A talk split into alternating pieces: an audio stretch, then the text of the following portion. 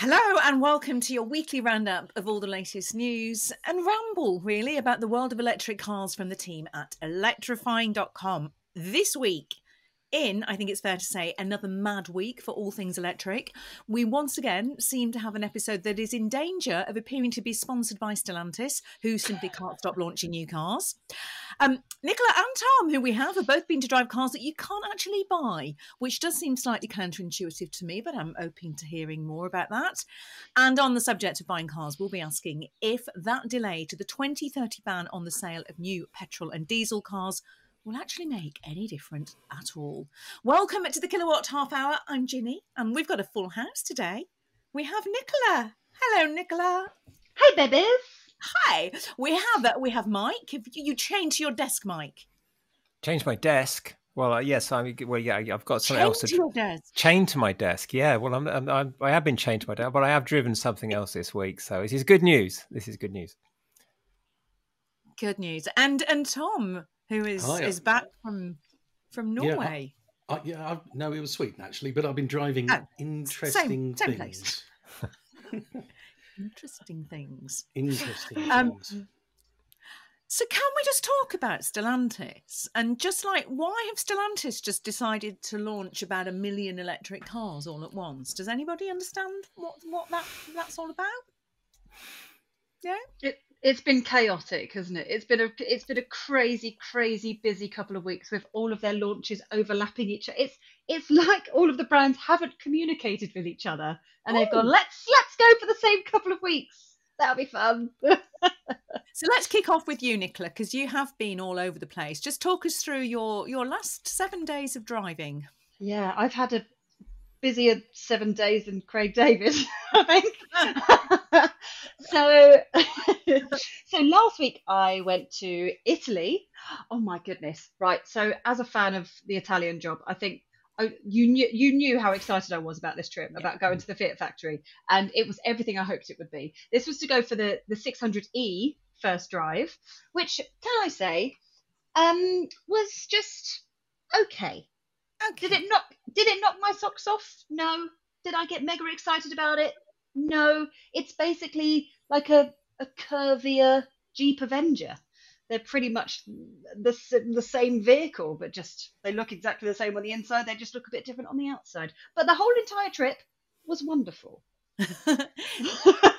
you got excited about the trip, not not necessarily the car. yes. Were you particularly excited about the roof of Fiat's factory? Would you like to talk about that? Oh my goodness, right. So if you've ever seen the Italian job, you know that they drive around and they end up going up and they end up going on the roof and uh, going on the roof and they've been testing cars up there for the last 100 years and that factory has now turned into a hotel. They've now got a coffee shop and everything up the top and the bank as you take the curve around the side is so steep. They would take cars up to 90 mile an hour round this corner on the roof of the factory.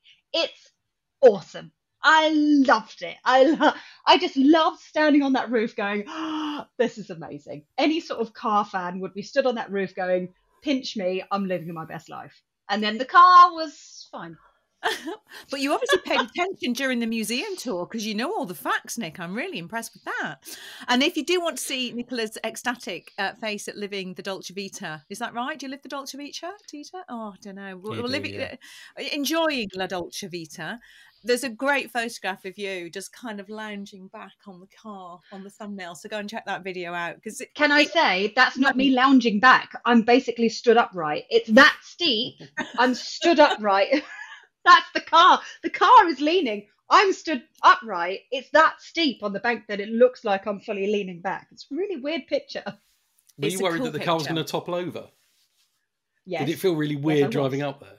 Yeah. Yes, it did. And you had to really shove the doors to shut the doors when you're sort of getting in and out while it's parked on the bank like that. It's so cool though. It's such Very a cool cool. place. and then you went to Crumplebury. Yeah, which can I just say is the most adorable sounding place I think I've ever been to in my entire life. So we landed from Italy, jumped in the car at Heathrow, and myself and Manos uh, drove two and a half hours up to Worcester to go to Crumplebury Farm, which was just the sweetest thing. We got stopped by sheep in the middle of the night that blocked the road, so that added extra drama to our journey. But that was for the Peugeot event, so we got to drive the new E308, um, which can I just say have very lovely indicator sounds, by the way, very very nice. Oh. Um, and that's uh, so that video I think comes out in a couple of weeks.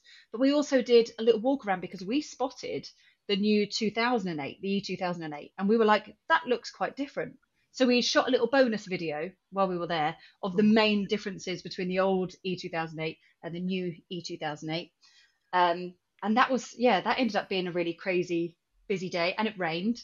But we got everything done, and it was lovely. And I, I mean, I am a fan of Peugeot. I love the driving position. Maybe not so much the perfect vehicle for someone like Mike with super long legs, having the low steering wheel and having to look over the top. But for me, nice. Yeah, let's talk about that steering wheel for a moment. I know we we digress, and, and your week in car still hasn't finished. But so I ran an E208 for quite a while actually, and I really came to love the steering wheel. But my goodness me, it divides opinion, doesn't it? Mm. Mike, Yeah, it would does. you like to comment on the steering wheel as somebody who is slightly taller than me and Nicola? Well, yeah, as you know, I've got sort of comedy legs, so it's hard to kind of wrap them around. So I tend to sort of sit quite far back. Um, and I, yeah, the way I, I couldn't, I can't really see. I can see the important bits, but I can't see all of that instrument binnacle. But the way they've sort of placed it with the steering wheel, I mean, it's, the graphics are lovely. It works really well, and they're probably Yeah. fine for ninety-five percent of the people that buy it and, and drive it. But for me, it was, um, yeah, it was, it was form over function. I couldn't quite see what I was, the main instrument, so I couldn't, couldn't really see how quick I was going. I just love the way it feels when you drive, particularly in something like the E28, which is kind of really nice, sort of little sporty car as well. I just, I really like it. Tom, are you are you pro steering wheel, small Peugeot No, steering wheel? or- I, I heard an interesting story the other day that somebody had returned their E208 because you know it's got that kind of 3D dashboard thing, Mhm. and they wear glasses, and I think they might be like bifocals, and they couldn't they couldn't read the instruments. It just it, they couldn't focus on it, so they couldn't see Oh. any of the numbers on it. So they just went back to the dealer and said, "This car doesn't work for me. I need to buy something else." Oh, And, Oh. and presumably, no one in the Interesting. Peugeot development team has bifocals. I don't know. well, if anybody in the comments can can fill us in on that, or is it, or knows who that person is, or has experience of this, do certain infotainment screens when they have those multi-layered screens, does that potentially cause problems if you were bifocals? Is the question Mm. we would like answering. I, wear bifo- bi- bifocals, and I don't, I haven't had a problem with it. But what I do I, on on this similar subject is you know the digital mirrors. I couldn't work out because in theory they're fine because they're showing exactly what's behind you, and there's you know there's, there's there's a logic to it all. But I couldn't work out why it felt really odd looking at them. And then it, it sort of dawned on me that because everything's flat, isn't it? Whereas if you look at a normal mirror, you can you can focus your eyes on stuff that is because you're right. We've automatically none of us look through a rear view mirror and look at the back seats, or unless you've got kids in it. You're always looking. Your focal point is always way beyond that. With the digital mirror, because it puts Mhm. everything completely flat, you're just looking at that. So, and that's what Mm. I think that's what bugs me about them because they. I'm sure you get used to them. I mean, and Mm. if anyone's got a digital rear view mirror and they love it and they've got on with it, I'd love to know how long it takes to adapt your eyes to it because I, I just can't just can't get on with them at all. Well, my- I don't well- think any well- of us like them, do they? No, I, I I, I know hate. Nicola. Ha- Nicola hates them. Tom, Yeah, do you? I, I hate I hate them too. But um, the area that I'm driving at the moment has one, and most of the time I leave it in the natural, normal sort of mirror thing. But when I went on holiday, it was packed up to the rafters. I had you know pillows and duvets and things, and then I'm like, well, I can't see out the back. So then I flicked it on and thought, this is when it's useful. Now I still didn't like it. Ah. I still would have much preferred a normal mirror, but it was better than looking at a duvet. It That- was a necessity at the time. But would you pay extra for that one time in the year? Quite, a, you know, that you don't want to look at a duvet. No, No, you wouldn't. You'd just Absolutely kind of, you'd just make the kids shove it under the back seat and struggle on, wouldn't you? absolutely. Um, right, so um, we're going to come back to what you else you've been driving as of today, Nicola. Because I just want to flip to Tom, who has been to drive a car, not in in Norway, as I as I suggested. Sorry about that. In Sweden, um, which you actually can't buy. So come on, Tom, tell us no, about it, this. it's it's called the Zeekr X. Now, Zeekr is a brand that uh, not many people will have heard of, um, and has just gone on sale in Germany and will go out to other European countries. It will probably come here early 2025, and it's part of Geely, which is an enormous conglomerate, and they most famously own um, Volvo and Lotus. They also, I think, build the London taxi, you know, the one that's uh, half electric. Yeah. Um, and they uh, they also have a share in in Smart and the hashtag one, which is a very impressive car. And this Zeekr, which is called the Zeekr X, is uh, 4.4 meters long, so it's about the same length as a Vauxhall Astra, but it's a bit more upright. I don't think they're pretending it's an SUV like the current fashion, but it's a really crazy looking thing. All sorts of folds on it and and mad lights, um, and it's unnecessarily fast, like lots of these cars are.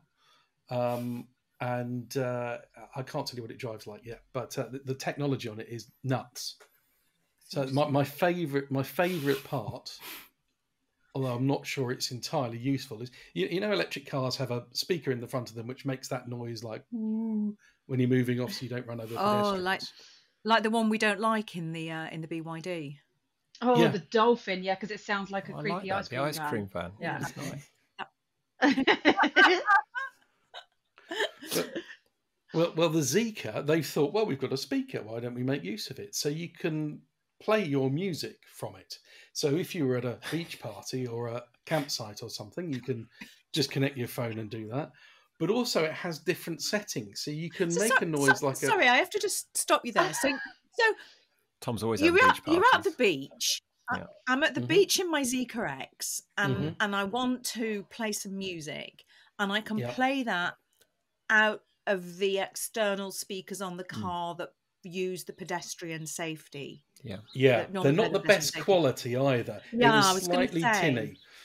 But you know, it'd be better to open the doors and just have your stereo going, I would say. But what else you can do is it's got different settings for like preloaded noise. So you can make a noise like a pig or a horse or a train or, or a racing car. And you just press this button on the screen. So if you can do it in time, you can do that. But also you can say things like after you. So if you're like letting somebody out in traffic, you can press it after and you can record your own things. And you can just imagine the chaos this is going to cause. Get out of the way! all sort, Oh yeah, all that sort of thing.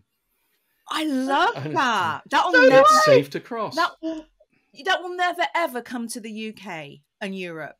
All the fun stuff like that will be stopped because we're never allowed anything great, like the illuminated badges on cars. We're never Ah, allowed well, those, are we? Well, it's got an illuminated badge at the rear, and I thought I was being very clever, and I said that's not allowed because it's white, the Zeekr badge, and they said no, it turns off when you press when you put it in drive, so it's lit oh, up. well until- played. I Oh, was I like, really, really do hope they mm. include that in the the cars that we get in the UK because I just love the idea of being able to record. Get out of the way, A bit aggressive. Bit, bit love it. Mike. What have you been driving? I have been driving this week um, a 2024 model year Jaguar I-Pace. Now, as we know, as we discussed on a Oh. previous podcast, it's it's kind of it's oh, it's almost like a wake for the the, the I-Pace because it's getting canned from 2025, so it's still got all next year. So this is kind of the last hurrah, really. And we, I know we were talking about it um, earlier this morning, in so much as if you'd got into an I-Pace three years ago, four years ago when it first came out, you'd be gobsmacked at how good it was. You know, they have 200 mile plus range, all the trappings of a, a normal Jaguar, and it drove really nicely. And I think it just goes to show how quickly the market has developed. That this is a 2020, it's a s- 80 grand car. But it feels like a bit of a relic, in, not inside it doesn't, but the, the the the figures do. You know, 90 kilowatt hour battery, and the, the most they're going to get out of it is a real world kind of 240 250 miles. It just feels like very inefficient.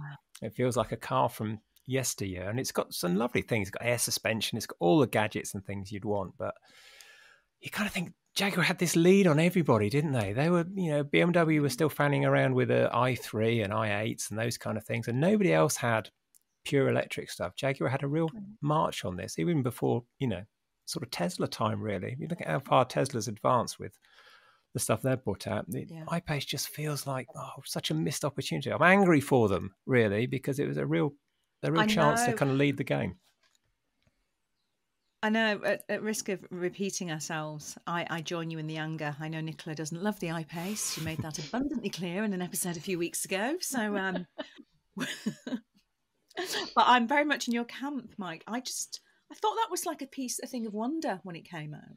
I was Mm. just so, it, it, it was such a groundbreaking car, and it's it makes me really sad that it's been sort of left to crumble.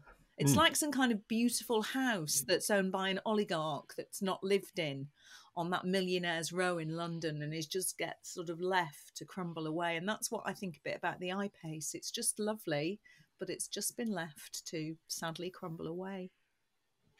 That's miserable Yeah. now, isn't it? It Shall I is, cheer things up a yeah, bit? Cheer, cheer things okay, up. Nicola. It's quite dark of me. Um, uh, Nicola, so you've, you've been to drive another car today that we can't buy because they've sold them all. well, well. Wow. Technically, technically yes, but also technically no. okay. Um, so today I spent the day in Camber Sands with the Citroen Ami buggy. First time driving an Ami. What a cracking little thing it is. I. I love it. I love it. And it's just it. I mean, it's it, it's ridiculous. The the car, the whole vehicle is ridiculous.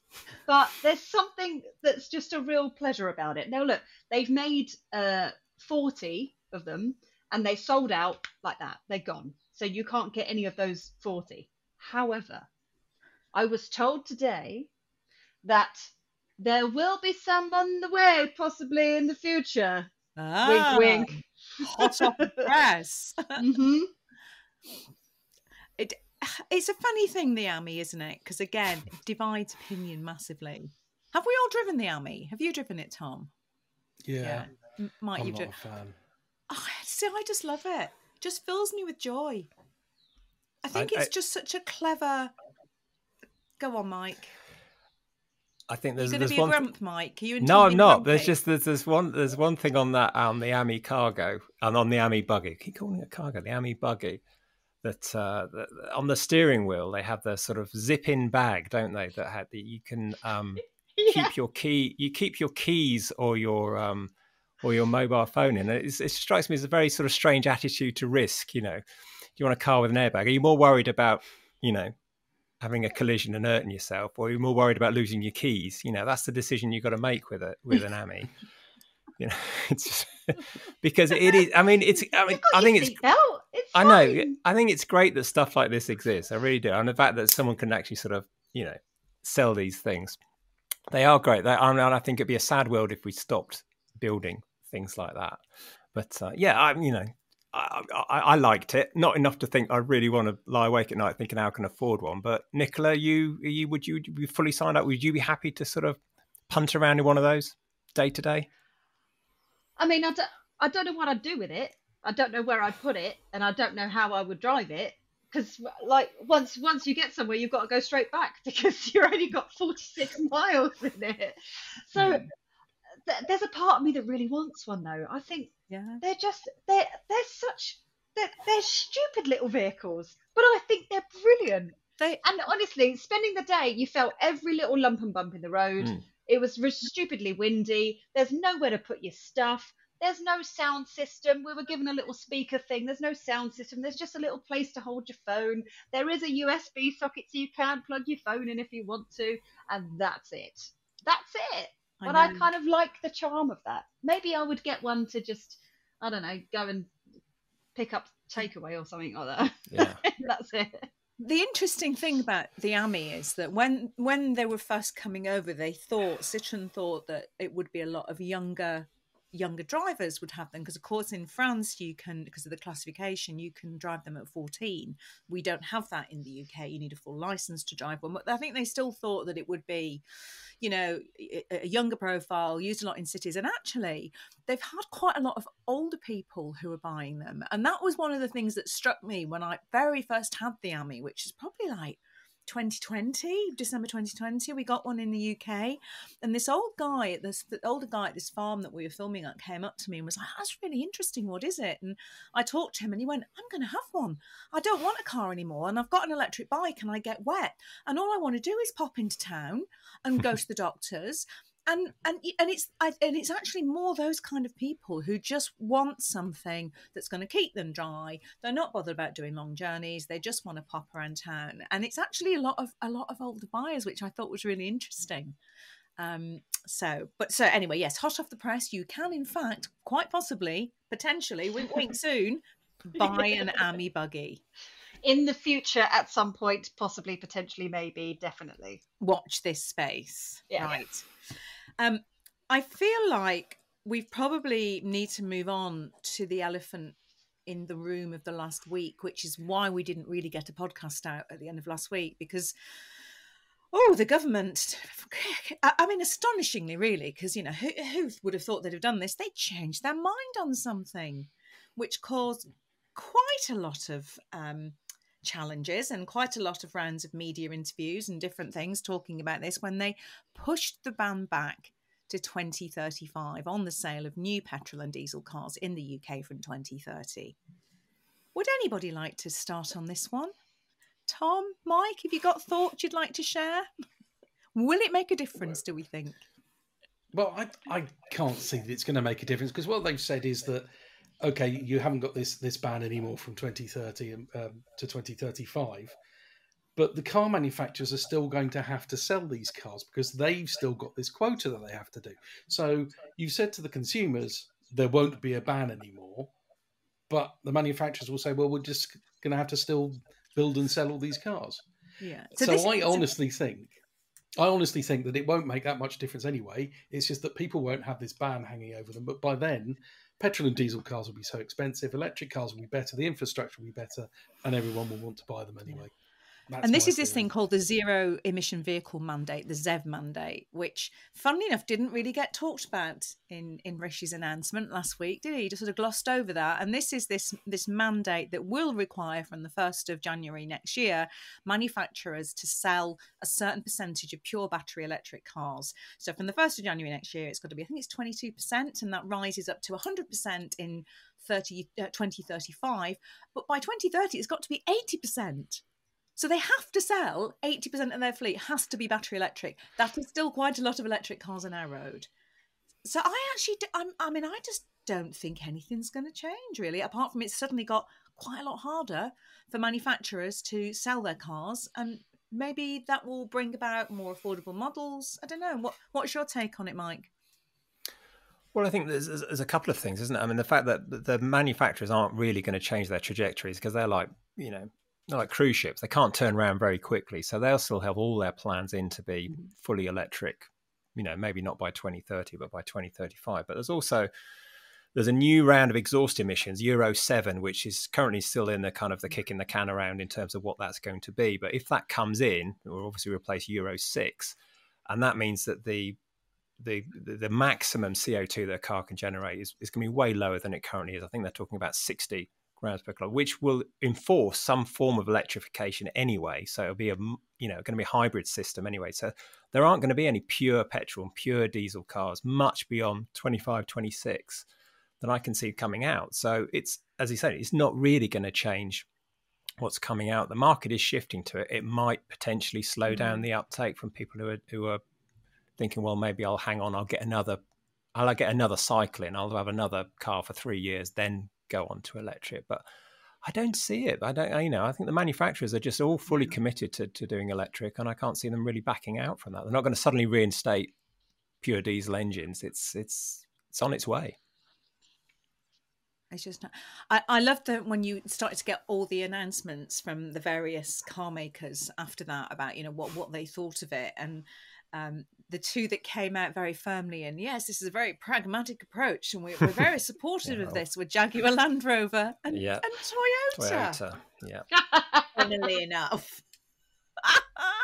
And Ford state Ford, Ford just went Ford went mad though, didn't they? They really kind of said, oh, you know, we need mad. clarity, we need organisation, and one other thing. And yeah. we were getting none none of those from the government. It absolutely absolutely tore them off a strip. Um, you know, the And money it- they've it- invested. It does, yeah. Exactly, and it and it does really. You look at you know Jaguar, Land Rover, and Toyota, and think, yeah, yeah. There's probably quite a few people in your boardroom is quite happy about this news because you don't really seem to have a strategy yet when it comes to electrification. But hey ho, gives them an extra five years to get their act together. Um, so um, one thing that um we need to do more of um is actually reply to your comments because actually I, it's been really busy and I went through and I was reading some of the comments from the podcast and it's really lovely and it's great that you guys are getting just actually listening and commenting. I don't know why I'm always quite surprised when people put things in. So I thought that we should go through some of the comments. And the first thing I want to say is that in the last podcast we were talking about um, a charging hub that had opened in Kettering. Do you remember this? We were saying. Oh yeah, they said they opened up. They opened up that. I think there was yeah, people they were going to open up um, charging hubs in the big areas such as um, Heathrow Airport and Kettering.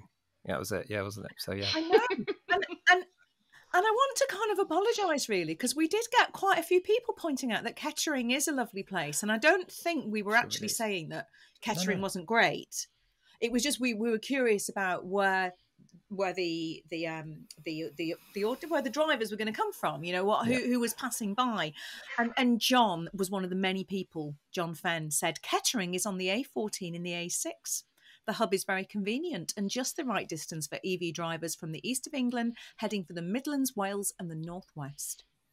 So apologies we were not being disparaging about kettering in any way shape or form and we are glad now that the east of england has a good connection for charging. I think I think as Yeah. punishment, I should I should go to that hub, shouldn't I? Really, and check it out. Yes, I think you should. Yeah. Okay, I'll leave as soon as we've finished. I'll be I'll go in that In an iPad. iPad.